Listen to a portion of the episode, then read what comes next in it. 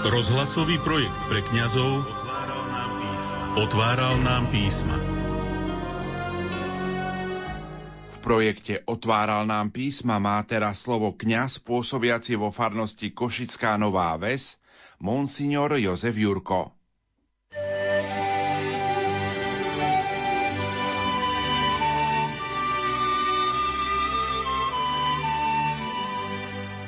Milí spolubratia v kňazskej a diakonskej službe, sestry a bratia, ctená rodina Rádia Lumen. Začína nám štedrý deň. Mnohí to poznáte. Som na pošte, očakávam, že sa každú chvíľu objaví na obrazovke moje poradové číslo a ja si vyzdvihnem balíček, ktorým som si objednal v internetovom obchode. Ozýva sa cinknutie, ale na rad ešte neprichádzam. Za chvíľu neskôr stojím na zastávke. Očakávam, že každú chvíľu príde môj autobus. Aha, a on už ide. Rozhľadám sa po spolucestujúcich.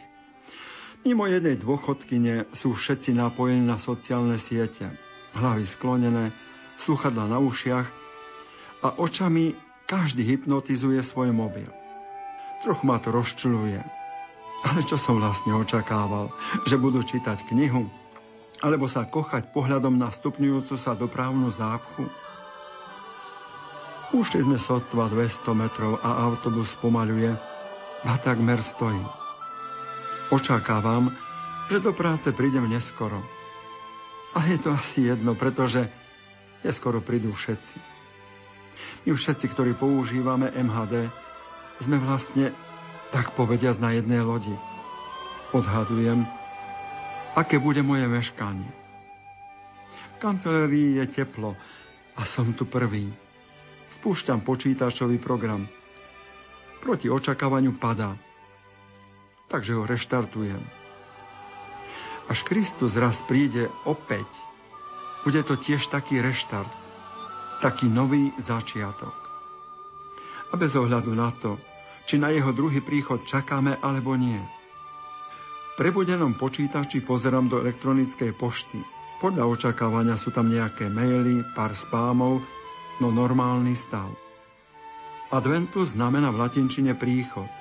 Pre kresťanov doba očakávania. Isté. Kristus sa narodil a raz opäť príde a o tom niet pochyb. Kedy to však bude? Kedy nastane ten deň? Mám ho očakávať, alebo ešte nie?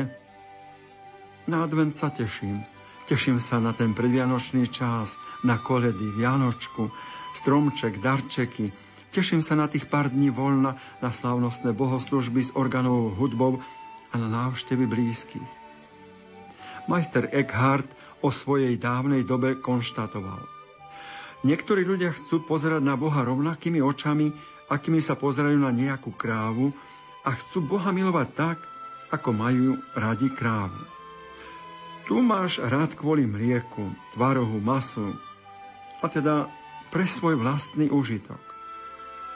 No a tak si počínajú všetci tí ľudia, ktorí Boha milujú kvôli hojnosti, prosperite. Teológia prosperity. Daj niečo na Božie a iste ti Pán Boh mnohonásobne vráti. Vedie len ku kalkulácii a toto nie je košer. To nie je čisté kresťanstvo. To sú tí, ktorí nemilujú Boha, ale milujú seba. Sú egoisti, kalkulujú podľa svojej chamtivosti. A tieto riadky nestratili nič na svojej aktuálnosti.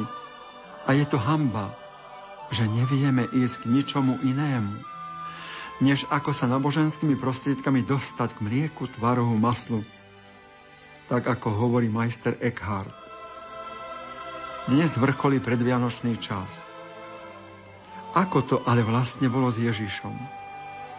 Zaiste, proti očakávaniu ľudia sa narodí v chudobných jasliach. Stretáva sa s pohanmi, neskôr stoluje s farizejmi. Vlastný ľud ho odmietol a poslal ho na potupnú smrť, smrť ukrižovaním. Očakával azda niekto takéhoto Mesiáša. Očakával azda niekto kráľa, ktorý nielenže nevyužil svoju moc, ale bez slov sa nechal opľuť a zbičovať. Očakoval snad niekto, že on na tretí deň opustí hrob a po krátkej dobe zvláštnym spôsobom odíde k Bohu, svojmu otcovi? Nie.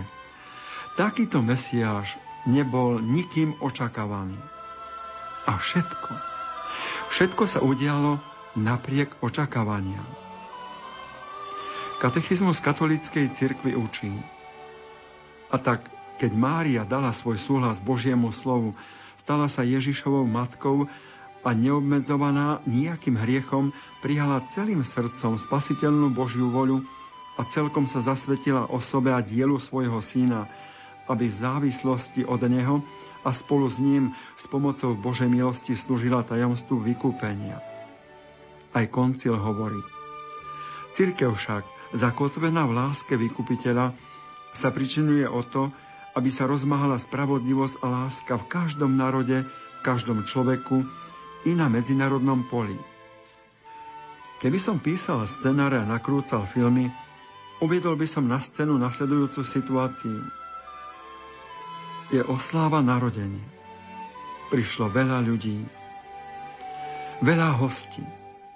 Niekto prednáša dojemnú reč, báseň, ticho zaznieva hudba, servíruje sa slávnostná večera. Hostia so sebou priniesli darčeky, vzájomne si ich pozerajú a odovzdávajú medzi sebou.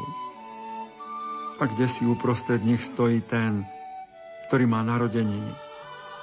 Niektorí využívajú príležitosť, aby ho poprosili o pomoc v rôznych veciach, inak si ho ale celkom jednoducho ani len nevšímajú. Situácia sa zdá vybájená, ale nie je neskutočná. Totiž opakuje sa rok čo rok, keď slávime slávnosť narodenia Pána. Záujem o Ježiša?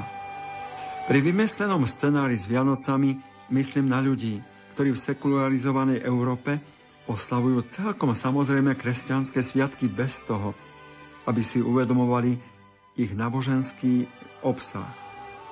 Svet dnes je zmetený a chaotický. Stále rýchlejšie sa mení.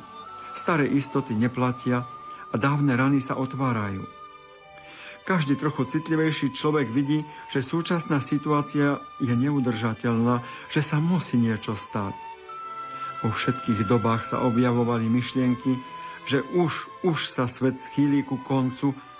Aj my dnes veľmi silno prežívame kritický stav spoločnosti, prírody, rodiny, priateľských vzťahov a všetkého. Človek, ktorý tieto pocity prežíva, by rád nejako pomohol. Stále častejšie však narážame na neochotu ísť do toho naplno. Kde hľadať pomoc? V našich pochybnostiach, zmätku a zármutku. Istotou by mohla byť naša viera. Ale na čom stojí naša viera? O čo sa ona opiera? Na liečení v Karlových Varoch sedel pri stole kňaz Pavel a židovský obchodník Fromel, ktorý mu povedal: Boha verím, hlásim sa k nemu. No ale Ježiš, veď to bol rebel v židovstve. Ako vy môžete sa k nemu hlásiť? A kňaz Pavel mu po chvíli povedal: Prišli ste si liečiť ľadvíny, trápia vás kamene. Operovali vás a tiež vám ich laserom rozbijajú a máte s nimi vleklý problém. A nad nimi je srdce, ktoré je tiež v ľuďoch s kameňmi. Hovorievalo sa, že žena, ak niečo bolestné prežíva, tak jej po tvári tečú slzy. Muži sa hanbia plakať, lebo vraj chlapi nepláču. Ale pláču. Pláču vo vnútri. A slané slzy im padajú na srdce, ktoré sa stáva tvrdým, kamenným, bezcitným, krutým. V súčasnosti aj mnohým ženám nestekajú slzy po tvári, ale tečú slzy do srdca a sú tvrdé, hrubé, nemilosrdné. Ženy tvrdého srdca majú srdce z kameňa. Sú posadnuté všetko riešiť chlapsky. A na kamenné srdce jediného lekára, ako je Ježiš. On je darca lásky Otca. Nechal si otvoriť srdce a bol pokorný a tichý srdcom. On plákal nad smrťou priateľa, nad mestom, nad chrámom. On každému robil len dobre. On je typ človeka s dobrým, ľudským, plačúcim, ale aj radujúcim sa srdcom. Ostalo dlhé ticho. A po dlhej chvíli židovský obchodník povedal: Nik mi doteraz nepovedal také niečo o Ježišovi. Ježiš je ten dar Otca, ktorý prišiel liečiť naše srdcia, aby sme sa zbavili kameňov z našich srdc, aby sme boli podľa Ježišovho srdca. Očakávané sviatky Vianoc sú sviatky Božej lásky. Príjmi túto lásku do svojho srdca v dare Ježiša, ktorý sa chce v tebe narodiť, v tvojom srdci. Modlíme sa. Najláskavejší Otče, z tvojej dobroty každý rok radosne očakávame sviatky našej spásy. Daj nám čistým srdcom privítať svojho Syna, keď nás prichádza vykúpiť, aby sme bez obav hľadeli na Neho, keď nás raz príde súdiť. Nech Vianoce splňa všetky vaše očakávania. Nech sa splňa vaše sny a čakajú vás len šťastné a požehnané dni. To vám zo srdca prajem a vyprosujem, moji milí priatelia, dieťaťom Ježišom požehnané Vianoce.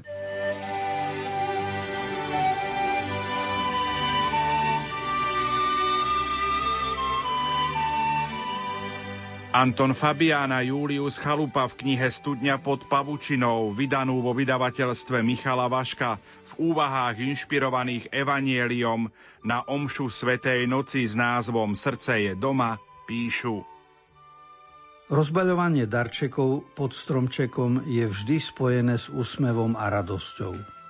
Kto by pritom plakal, alebo ostal zamračený? Platí totiž zásada: úsmev je svetlo, ktoré pri pohľade do očí prezradí, že srdce je doma.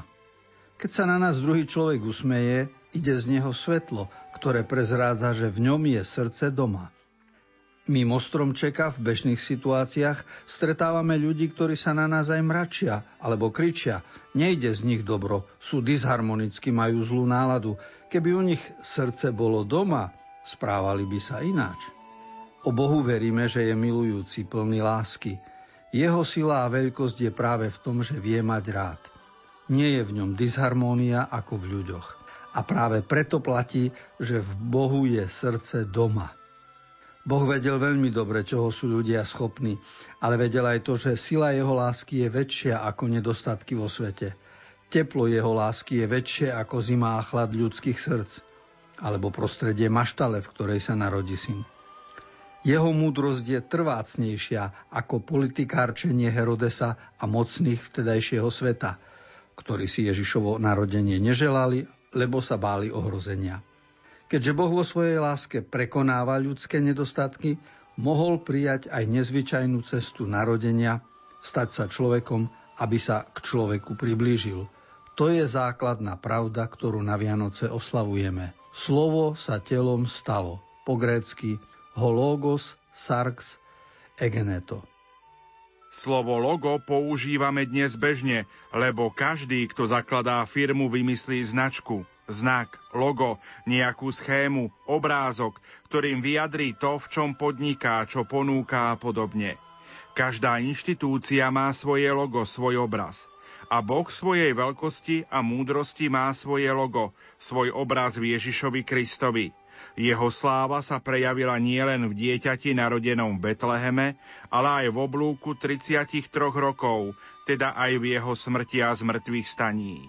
Ježiš Nazarecký je logom, znakom Boha, ktorý môžeme čítať a môžeme mu rozumieť. Taký je Boh. Okrem toho po grécky logo znamená slovo, myšlienku, teóriu. A teda Ježiš je vypovedaná Božia myšlienka o náklonnosti, ktorú prežíva ku každému z nás. Ježiš je zároveň vypovedaná Božia múdrosť, aby sme mohli rukolapne posúdiť, kto Boh je, aby nezostal pre nás cudzí a vzdialený. Vianoce sú pre nás významnými sviatkami najmä preto, že ukazujú, aký dobrodružný je Boh. ako prevyšuje všetky naše predstavy a fantázie. Prekvapuje nás, lebo nás miluje. U apoštola Jána v Evanjeliu v prvej kapitole čítame: ale tým, ktorí ho prijali, dal moc stať sa Božími deťmi. My sme ho prijali a máme moc od neho premieňať svoj život a postupne pretvárať všetko zlo, egoizmus na postoj milosrdenstva, služby a lásky. Lebo to sú hodnoty práve, pravdivé a zmysluplné. Dal moc, lebo účinkuje a uschopňuje nás, aby sme mali moc smerovať viac k pokoju, radosti, láske, namiesto k zlým náklonostiam, žiadostivostiam, živočíšnej pudovosti. Ak ho takto prijímame, stávame sa ľuďmi, u ktorých srdce je doma. Nezáleží na tom, či sme v práci, v kostole, či cestujeme, športujeme alebo relaxujeme. Štýl Ježišovho života vytvára harmóniu v našom vnútri. Bohatý pán mal veľmi rád svoju manželku a svojho syna. Lenže spoločná radosť a šťastie netrvali dlho, keď manželka ochorela a zomrela. Manžel zasiahnutý v najhlbších citoch sa ťažko vyrovnával s jej odchodom, ale všetku svoju energiu vložil do starostlivosti o syna. Zabezpečil vychovávateľku, ktorá sa o neho starala ako o svojho. Rokmi sa však ukázalo, že syn má tú istú chorobu ako mama. A zomrel tiež. Otec ten smútok nevedel spracovať, takže netrvalo dlho a zomrel aj on. Všetci sa čudovali, že bohatý pán nezanechal po sebe žiaden testament. Vyzeralo to tak, že všetko prepadne v prospech štátu. Na jeho majetok bola vyhlásená dražba. Vychovávateľka bola chudobná, ale prijala si aspoň fotografiu chlapčeka. Medzi vecami na dražbe bola bezcenná čierno-biela fotografia. Keďže o ňu nik nemal záujem, kúpila ju za pár centov. Pri zotieraní prachu z fotografie a rámu vypadol znútra lístok. S prekvapením zistila, že je to testament. Celý môj majetok dávam človeku, ktorý kúpi bezcennú fotografiu môjho syna, preto, že ho mal rád. Notár podpísal testament ako platný a všetky peniaze získané na dražbe pripadli chudobnej vychovávateľke pre jej lásku k dieťaťu, o ktoré sa starala. Nikto nepochybuje, že o vychovávateľke platí. Srdce je doma. Sprevádzalo ju to celý život. Nemusíme jej však závidieť, lebo už dávno Boh napísal taký testament, podľa ktorého sa každý môže stať vlastníkom Božej budúcnosti a radosti. Stačí, ak srdce budeme mať doma. Rozhlasový projekt pre kňazov Otváral nám písma. Otváral nám písma. V projekte Otváral nám písma má teraz slovo kňaz pôsobiaci vo farnosti Košická Nová Ves, Monsignor Jozef Jurko.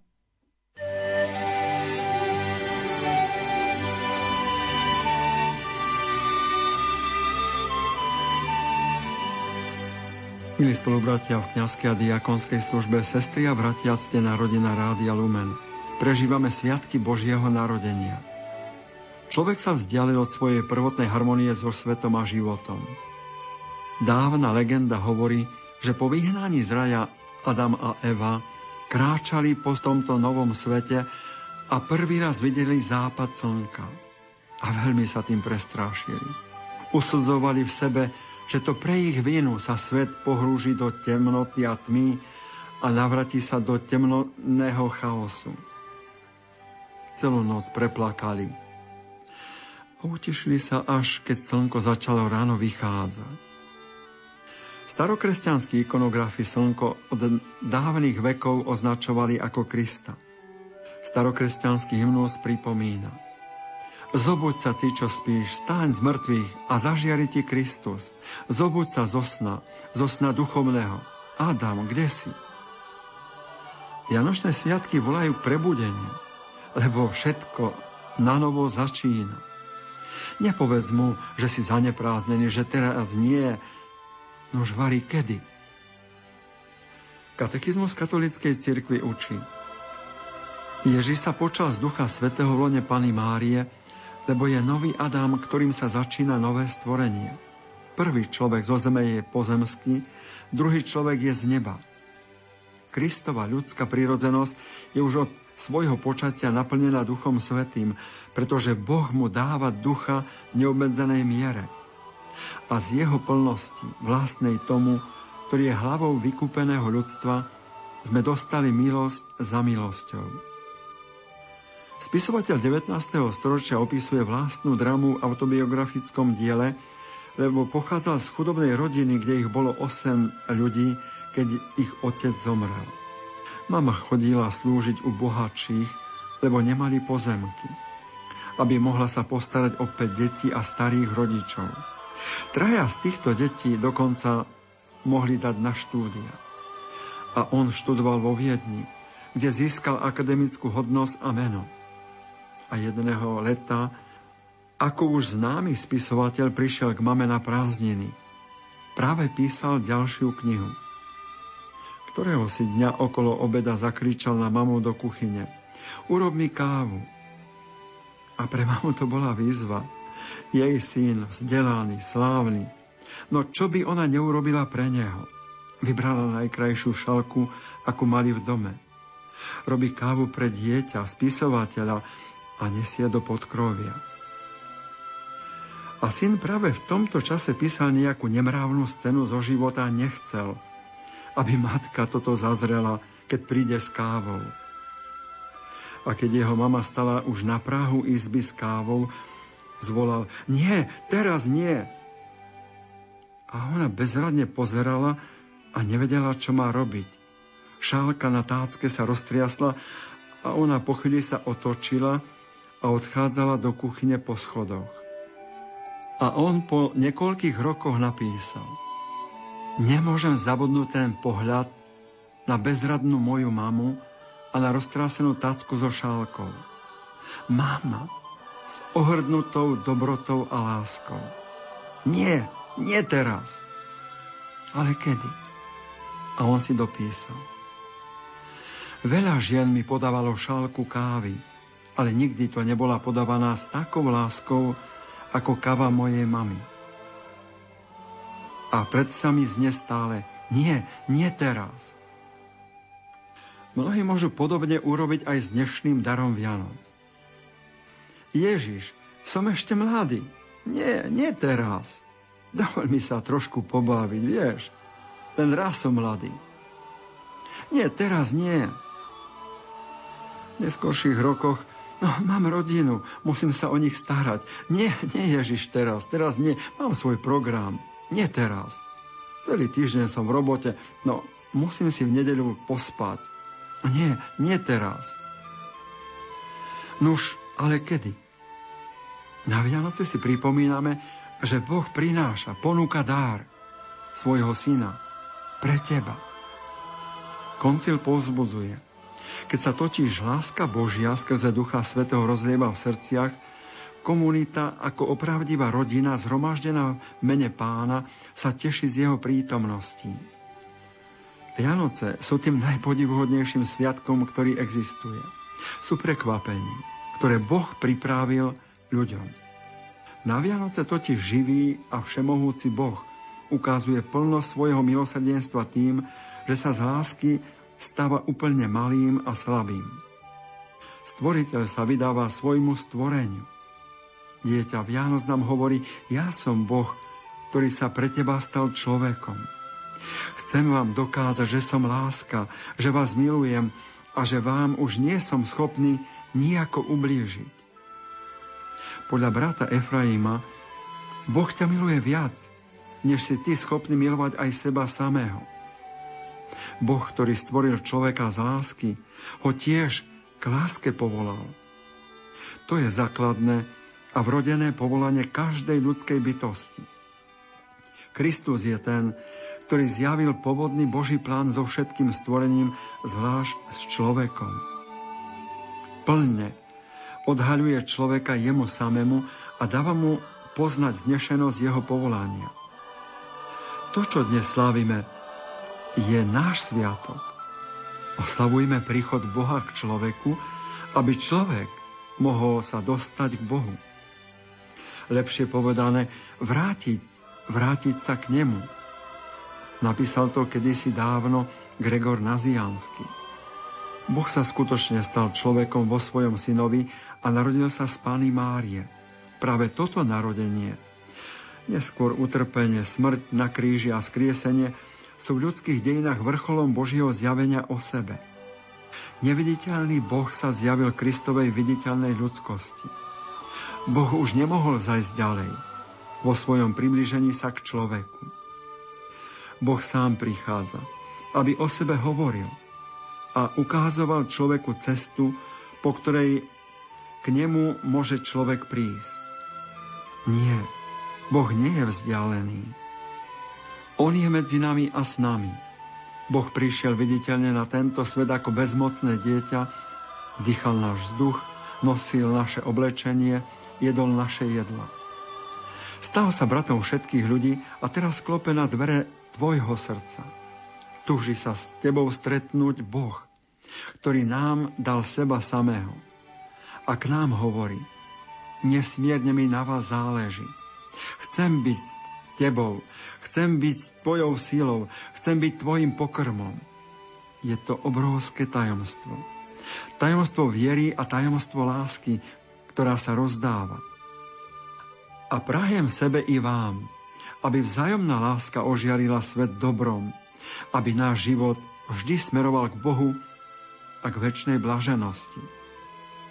Našiel by v súčasnosti Kristus apartman nás?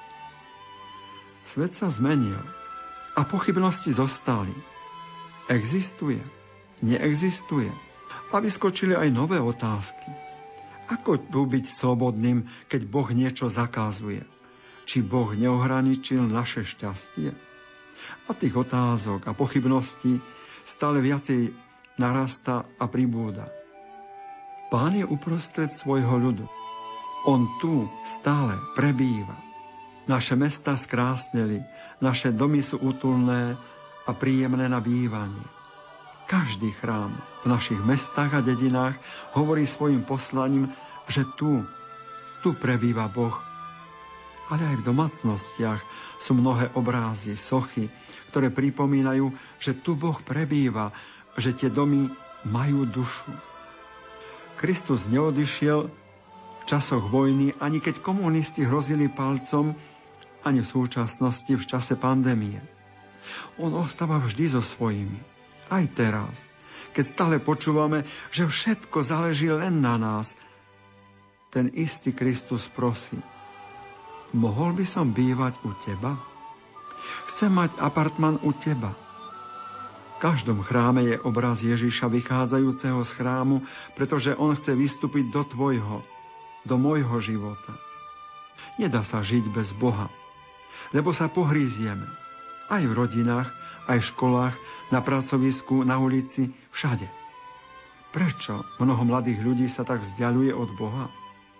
Mladý človek povie, je niečo v človekovi čosi predivné, keď má všetko a je mu dobre, a tak si myslí, že inde by mu mohlo byť lepšie a preto opúšťa dobré spôsoby života a často opúšťa aj Boha. Ak sa ukáže, že sa pomýlil, len niektorí sa vrátia, ale väčšina nie. To sú tí duchovní emigranti, sú to pendléri, ktorí sa motajú, skúšajú, probujú, utekajú, lebo majú všetko. A Ježiš hľadá apartmán, hľadá miesto v nás. Hoci by to bola len jaskyňa, či mašta. Nie, nie Boh potrebuje ten apartmán, ale my. My potrebujeme, aby on v nás prebýval. A od toho bude závisieť kvalita nášho života. On dáva stav ducha, ktorým je práve šťastie. A o šťastie ide. O šťastie časné i večné. Preto Ježiš prišiel na tento svet. Príjmeš ho? Modlíme sa. Všemohúci Otče, Ty si podivhodne stvoril človeka a ešte podivhodnejšie si ho vykúpil. Prosíme ťa, daj nám účasť na božskom živote svojho syna, ktorý prijal našu ľudskú prirodzenosť. Milí spolubratia v kňazskej a diakonskej službe, sestri a bratia, ste na rodina Rádia Lumen. Prájem a vyprosím nám požehnané Vianoce v našich srdciach a rodinách.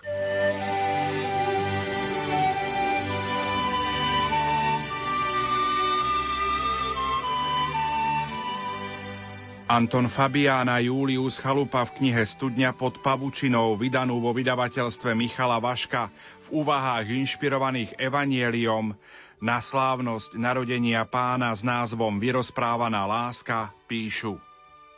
Pani, ktorá nastupovala do dôchodku, povedala: nechcem sa nejako chváliť svojou postavou, ale dodnes vojdem do náušnic, ktoré som nosila na strednej.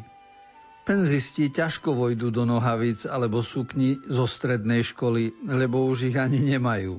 Ale všetci chcú vojsť do spomienok, ktoré majú zo strednej a aj pred ňou. Každému dobre padne vojsť do spomienok z detstva, do lásky rodičov, ktorú nám vyrozprávali pri vianočnom stromčeku tým, že nám dali darček. Potrebujeme byť oblečení a ozdobení nielen náušnicami alebo prsteňom, ale aj láskou, spomienkami, milosrdenstvom. Vianoce nám sprostredkúvajú práve túto skutočnosť. Pripomínajú nám lásku rodičov. Ako mali otec a mama dať najavo, že nás majú radi, keď nie hračkou, darčekom, športovými vecami a všetkým tým, o čo sme vtedy mali záujem.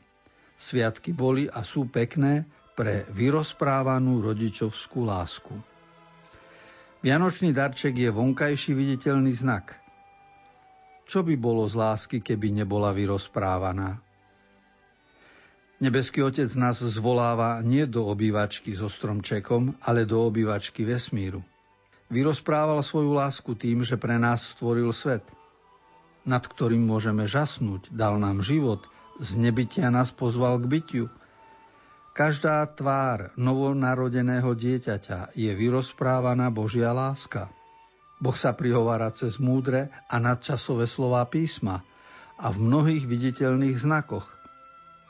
Žalmista píše v sto štvrtom žalme: tráve dávaš rásť pre ťažný dobytok, byli, aby slúžila človeku, zo zeme vyvádzaš chlieby víno, čo obveseluje srdce človeka. Pod vesmírnym stromčekom Boh vyrozprával svoju lásku k nám darom dieťaťa. Dôležité je dovoliť Bohu, aby sa potešil z toho, že sme šťastní a máme radosť. A zdá nie je pre otca a mamu najkrajšie, keď im dieťa dovolí tešiť sa z toho, že mu žiaria očká. Vari by sme mali byť vo viere drzým dieťaťom, ktoré dary považuje za samozrejmosť. Práve naopak, dnes môžeme s úprimným srdcom ďakovať za to, že sme účastní Božích dobrodení a že svoju lásku vyrozprával spôsobom, ktorý zapísal evanjelista Ján. A slovo sa telom stalo a prebývalo medzi nami, a my sme uvideli jeho slávu. Raniero Cantalamessa, taliansky františkánsky teológ, kazateľ, hovorí, že sú dva spôsoby vyrozprávanej Božej lásky. Prvý treba čítať v stopách prírody a na tvári človeka. Druhý spôsob, Boh sa stal solidárny, chcel s nami trpieť a vedel sa aj obetovať. A toto začalo vo vtelení. Zatiaľ, čo v stvorení Boh vyrozpráva lásku, obdarúvajúcu vo vtelení, v Ježišovi nás Boh obdaroval láskou solidárnou, trpiacou, obetujúcou sa. Vynašiel vlastný spôsob, ako sa stať schopným znášať rozličné ťažkosti na tejto zemi. A všetkých, ktorí ich znášajú, presvieča o svojej láske a priťahuje ich k sebe novým spôsobom. Podobne nemecký teológ Dietrich Bonhoeffer, ktorý zomrel v roku devätnásť štyridsaťpäť, formuloval vianočné posolstvo pre všetkých ľudí týmito slovami: Ježiš prijíma ľudskú prirodzenosť, to znamená prijíma aj moju prirodzenosť, moje telo. A kde je telo Ježiša Krista, tam sme aj my, lebo my sme jeho telom. A preto ste prijatí, Boh vami neopovrhol, ale fyzicky nesie telo a krv vás všetkých. Pozrite sa na jasličky. V tele dieťaťa, vo vtelenom Božom synovi je vaše telo. Tam je všetka vaša úzkosť, pokušenie i vaše hriechy sú tam znášané, nesené, odpúšťané, posvetené. Ak sa ponosuješ, že tvoja prirodzenosť, tvoja bytosť je nedokonalá. Vianočné posolstvo ti odpovedá: tvoja prirodzenosť, celá tvoja bytosť je prijatá. Ježiš ju nesie, vzal na seba našu prirodzenosť a tak sa stal vykupiteľom. Školopovinný chlapec sa učí zemepis. Povazkou nížinou preteká rieka Váh, ktorá sa vlieva do Dunaja. Váh pramení, ale nejde mu to, znova opakuje. Povazkou nížinou preteká Váh. Nakoniec učebnicu zavrie a ide pozrieť, čo robí otec. Hovorí si, v tomto zvláštnom tichu, ktoré panuje v našom dome, sa nenaučím ani to, že Bratislava je hlavné mesto. Otec sedel pri počítači, lenže nepozeral do neho, ale na holú stenu oproti. Ani on dnes nič neurobí. Ocko, poď, ideme vonku. Dobre, synak, hovorí mu otec. Idú sa prechádzať okolo Dunaja a sú obdarovaní šumením a vánkom okolia. Ja som sa, otec nemohol vôbec učiť. Nedá sa, keď je doma také ticho. Je to čudné, ani ja som nemohol nič robiť, hovorí otec. Ako to, otec? Včera, keď boli u nás kamaráti, zabávali sme sa, ty si hovoril, buďte ticho, lebo nemôžem nič robiť. A dnes bolo ticho a znovu si si nemohol nič pripraviť. Otec sa oprel o železné zábradlie, pozeral dolu a začal hovoriť. To je tak, synček. Nijaké ticho nie je naozaj potichu. Keď nastane ticho a započúva sa do neho, zistí, že to ticho celkom potichu rozpráva. Rozpráva veselo alebo smutne, zlostne alebo láskavo. Láskavé ticho, to je naozajstné ticho, v ňom sa môžeš učiť a ja v ňom môžem pracovať. Ale keď je ticho jedovaté, urobí v tebe taký hrmot, že nevládzeš robiť celkom nič. Ocko, vy ste sa s mamou povadili, však. Ako si na to prišiel? Už dávno som prišiel na ten váš fígel, hovorí synček. Vždy, keď sa povadíte, zhovárate sa tak, aby som nezbadal, že sa nezhovárate. Aj v tme bolo vidno, ako sa otec usmial. Nemám rád, keď sa povadíte, hovorí syn. Rozprávate sa potom vždy nie tak naozajsne, len ako keby. Ako je to ako keby, spýtal sa otec. No tak spisovne, tak strašne zdvorilo. Povedal by som ako v knižke. Prečo sa vlastne škriepite? Pre taľafatky, povedal otec. Väčšina rodičov sa škriepi pre taľafatky, lebo keď sa potom zmieria, nevedia si spomenúť, prečo sa poškriepili a povadili. A keď si spomenú, nechcú veriť, že to bolo pre takú hlúposť. Vy dvaja sa neškriepite často, oco, povedal syn uznanlivo, ale aj tak to nemám rád. Nemohli by ste to zrušiť celkom? Oco, musím sa už ísť učiť. Dobre, poď, ideme domov. Doma chlapec vyzliekol kabát a išiel rovno do svojej izby. Otvoril knihu a začal čítať stránku po dvanásty raz. Ale nestálo to za nič. Zatvoril knihu a šiel k mame do kuchyne. Mami, povedal, nemohla by si urobiť iné ticho? Ja sa v takom tichu nenaučím nič. A mám sa naučiť celé považie a pritom mám ešte na zajtra aj zlomky. Pri jasličkách by sme sa nemali dívať na niekoho a niečo ako na predmet. Nezávislí na mne. Ale mali by sme povedať, tam som ja. Lebo telo a krv, ktoré nosím ja, nosil Kristus, aby mne dal účasť na svojom živote. Telo, ktoré v poslušnosti posvetil a očistil, ktoré potom umrelo na kríži, nakoniec bolo oslávené, vstalo z mŕtvych. Na toto tajomstvo nás cirkev upozorňuje vianočnými sviatkami, aby sme mali nádej, že sa to stane s naším bytím, s naším telom. Ide o pravdu, ktorá dodáva kresťanstvu veľkosť. Paradoxne, spoločenský vianočný kalendár končí a cirkevný začína. Končia vianočné trhy, koledy, reklamy, biznis, ale začínajú cirkevné slávenia, ktoré aj po novom roku budú pripomínať podstatnú pravdu Vianoc. Ľudská prirodzenosť je Bohom milovaná a prijatá. Ak sa tešíme z toho, že Boh vyrozprával svoju lásku k nám, je to zároveň výzva ukázať dobro svojho srdca v rozličných okolnostiach života. V práci, na cestách, doma. Príbeh potvrdzuje zásadu, že láskavé ticho doma vzniká vtedy, keď rozpráva láska. Keď láska mlčí, rozpráva o tom iné ticho. ticho v betlehemskej maštali rozpráva hlasom neba. Ďakujme Ježišovi, že nás posilňuje a uschopňuje k tomu, aby v našej duši bolo svetlo múdrosti, rozlišovania a svedectvo o tom, ako sa náš život stal vyrozprávanou láskou.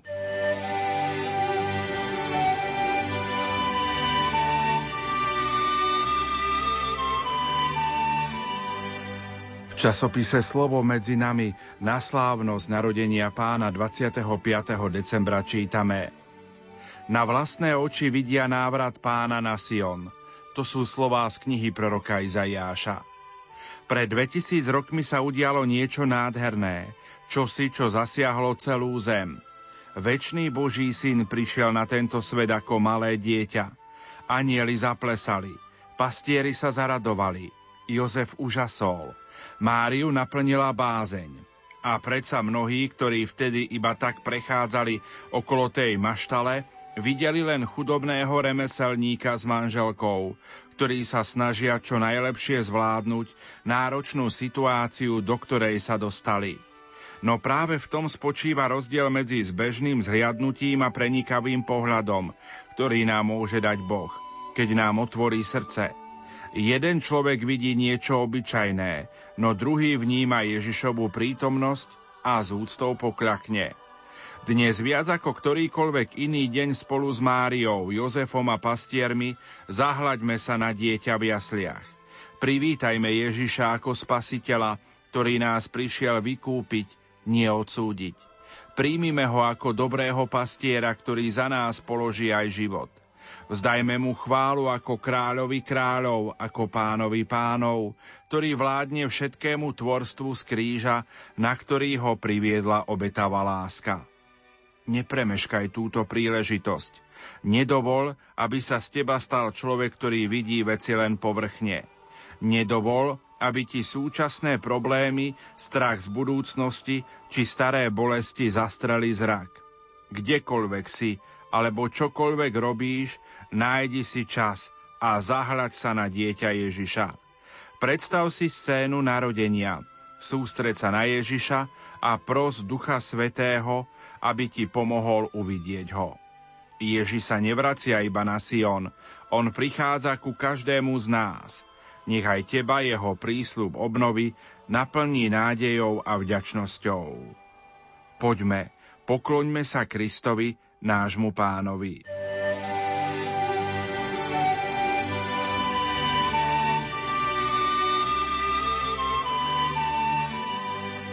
Inžinierka Štefánia Beňová v knihe Evanjelium na každý deň na slávnosť narodenia Pána píše: Dnes môžem uvažovať nad veľkou pokorou môjho Boha. Otec posiela svojho syna Ježiša na tento svet, aby zachránil ľudstvo od večnej smrti. Pán neba i zeme sa narodil v chudobnej maštali. Zavinuli ho do plienok a uložili do jasiel. Neošetrovali ho vychýrení lekári. Neobliekli mu hebkú košielku. Nedostalo sa mu kráľovského privítania. Pokloniť sa mu prišli ako prví chudobní a nevzdelaní pastieri, ktorí prijali anjelovo posolstvo a išli sa pozrieť na Mesiáša. Určite mi občas napadne otázka: prečo Boh naplánoval až takúto chudobu a jednoduchosť pre narodenie svojho syna? Ježišovo narodenie v skromných podmienkach má zvýrazniť, kam až Boh vo svojej láske bol ochotný zájsť, aby ma spasil, a tie zdôrazňuje moju závislosť na ňom. Tá jaskyňa môže byť obrazom môjho srdca, ktoré pripomína jeho stav predtým, ako som mu dovolil, aby sa v ňom narodil a kráľoval v ňom. Lebo prijatie Ježiša do svojho života, to je oveľa viac ako len blažený pocit pri pohľade na Ježiška v jasličkách. Je to môj súhlas s tým, aby ma Boh premieňal a ja som sa postupne stal príbytkom nekonečne láskavého Boha. Je moje srdce otvorené úplne pre Boha? Pane, túžim, aby moje srdce ti úplne patrilo. Pomôž mi.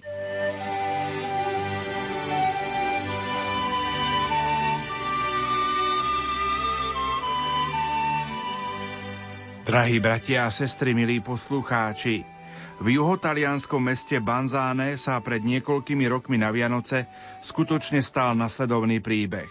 Bolo krátko pred Vianocami.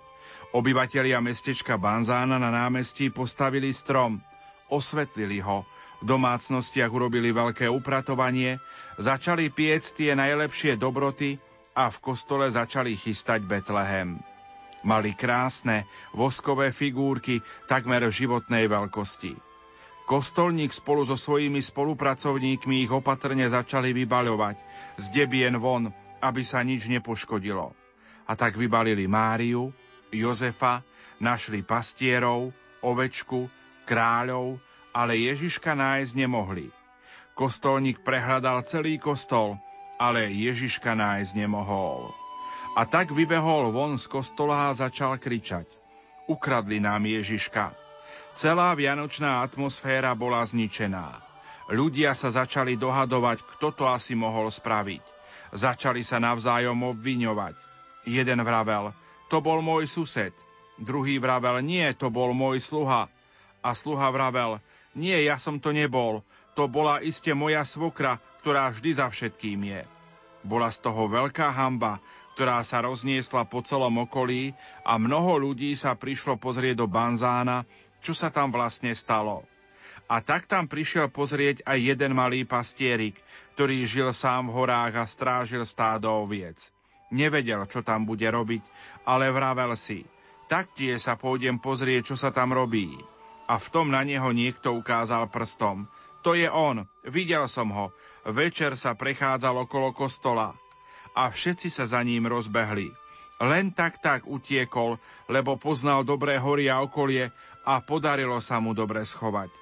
Po tejto zlej skúsenosti chcel byť sám a tak odišiel preč. Nevedel ani, kde ide, len tak išiel a išiel. Večer prišiel k veľkému kameňu a od únavy zaspal. Keď sa ráno zobudil, videl, že v kameni je malá prasklina, ktorá pokračovala aj v zemi. Spôsobilo to zemetrasenie, ktoré je v Taliansku veľmi časté. A tak sa pastierik vydal za touto prasklinou. Sledoval ju niekoľko hodín, až došiel do jednej horskej osady, kde prasklina bola veľmi veľká a následky zemetrasenia veľmi tragické. Väčšina domov z tejto osady sa zrútila. Ľudia zachraňovali, čo sa zachrániť dalo. Ošetrovali chorých, pochovávali mŕtvych a pastierik im začal pomáhať. Ako prechádzal celou osadou, na jej konci zbadal drevený domček, ktorý bol vedľa tej veľkej praskliny, a zostal stáť. Keď vošiel do domčeka, zostal veľmi prekvapený. Bola v ňom mamička s dieťaťom, novorodeniatkom, ktoré sa narodilo pred niekoľkými hodinami. Keď to uvidel, mal z toho veľkú radosť a povedal si: to dieťa je nový život. To je nová nádej pre túto zničenú osadu. A veľmi unavený rýchlo zaspal. Keď sa na druhý deň prebudil, znova sa radoval z toho narodeného dieťaťa a spomenul si na Balzáno, kde hľadajú Ježiška, a povedal si: ja by som im mohol priniesť niekoho iného, niekoho živého, namiesto voskovej figuríny. A tak presvedčil mamu a otca dieťaťa, mama sa tiež volala Mária, a všetci sa spolu vydali na cestu do Banzána. Prišli do mesta práve na štedrý večer, keď začínala polnočná svätá omša. Pastierik vzal od mamy dieťa a šiel s ním stredom kostola. Keď ho ľudia uvideli, začali si medzi sebou vravieť: to je on, určite sa v ňom pohlo svedomie a tak doniesol Ježiška naspäť. My sme to vraveli. Pastierik prišiel až k Betlehemu, rozbalil perinku a položil tam dieťa. A až teraz všetci uvideli, že to nie je vosková figurína, ale skutočne živé dieťa. Pastierik im vyrozprával, čo sa stalo, ako ho vyhnali, ako šiel a ako uvidel následky veľkej katastrofy. A ako uvidel tento nový život a ako si povedal, že sa s nimi chce o to všetko podeliť. A obyvatelia Banzána pochopili a poznali, že sláviť Vianoce je niečo o mnoho viac, ako si len uctievať voskové figurky. Pochopili, že v centre Vianoc musí byť živý človek, pretože Ježiš prišiel, aby nám povedal: ja som s vami po všetky dni svojho života. Ja som s vami a chcem podporovať život vo všetkých jeho prejavoch, vo všetkých aspektoch a v plnej kráse.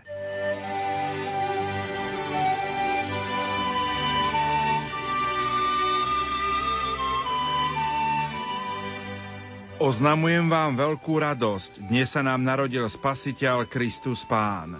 Prišiel ten, ktorý bol dlhé roky očakávaný ako záchranca a spasiteľ svojho ľudu. Uprostred noci prišlo veľké svetlo. Uprostred tmy hriechu a zlá zažiarilo svetlo, ktoré nikdy nezhasne, ktoré svieti ponad všetky veky.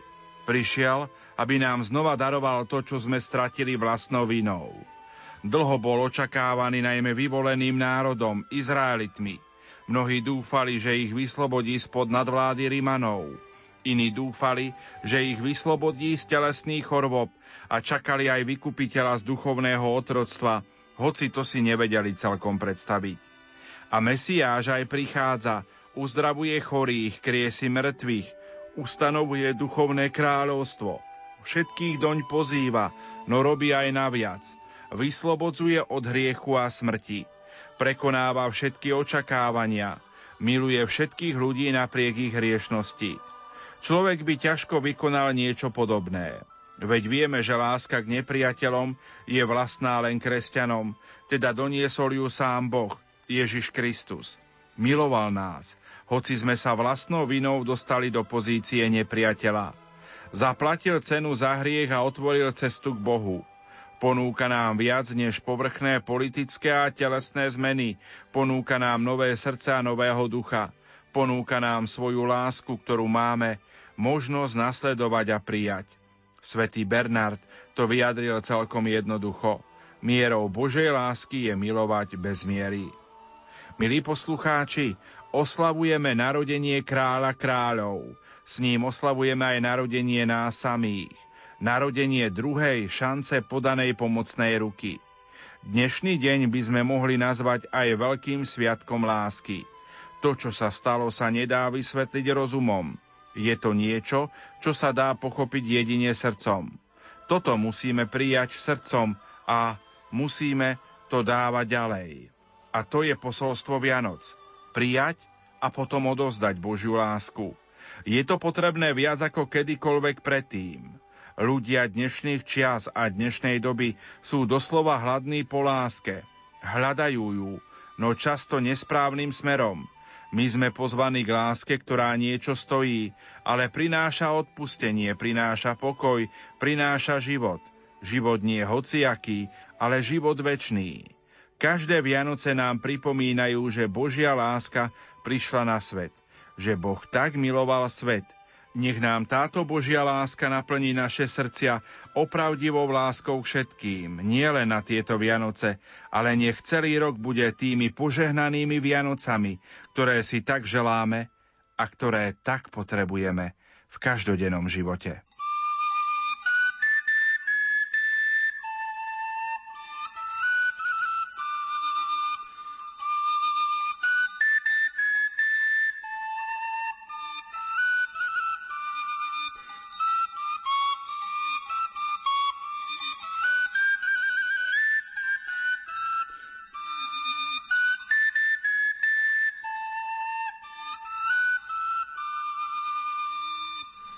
Vstávajte, pastieri, hla veľkú radosť. Zvestujem vám nyní, prišiel k vám veľký host. Na svet meste Betleheme, maštali v jasliach na slame. Leží náš Spasiteľ, sveta vykupiteľ.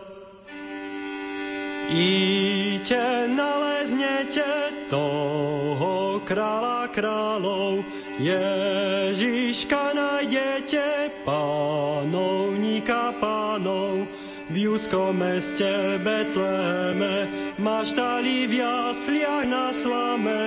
Dávno slúbeného Ježiška malého. Mária v čistote vám ten poklad dala, deväť ho v živote mesiacov chovala. Zložila ho v Betleheme, v maštali v jasliach na slame. Bo v inšom stávaní príbytku viac není.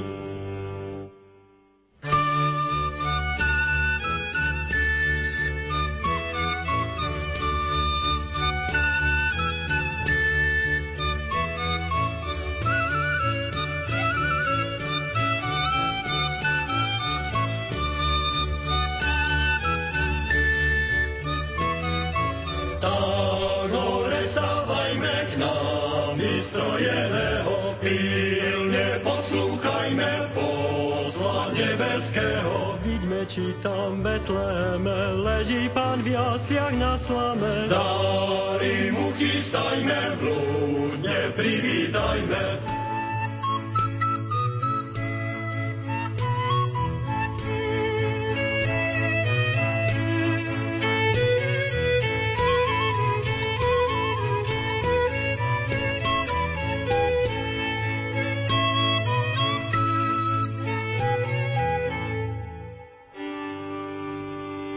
Slyšia v nočnej chvíli pastiera nového, Spasiteľ, že milý, zrodeň v tú hodinu.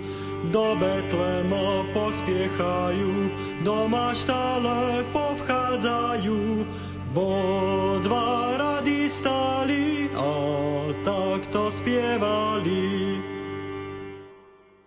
Vítaj, Pane milý, kláňame sa Tebe. Prišiel si k nám v tej chvíli, opustil si nebe.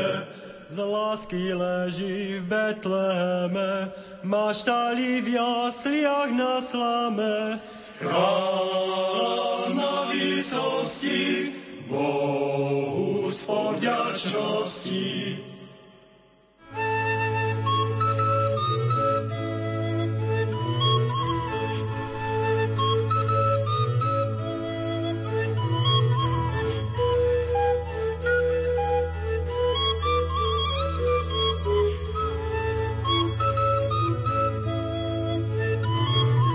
Tak pastieri krásne striedavé spievali a pritom nahlasné fujary pískali, až denica vychádzala, nočné mraky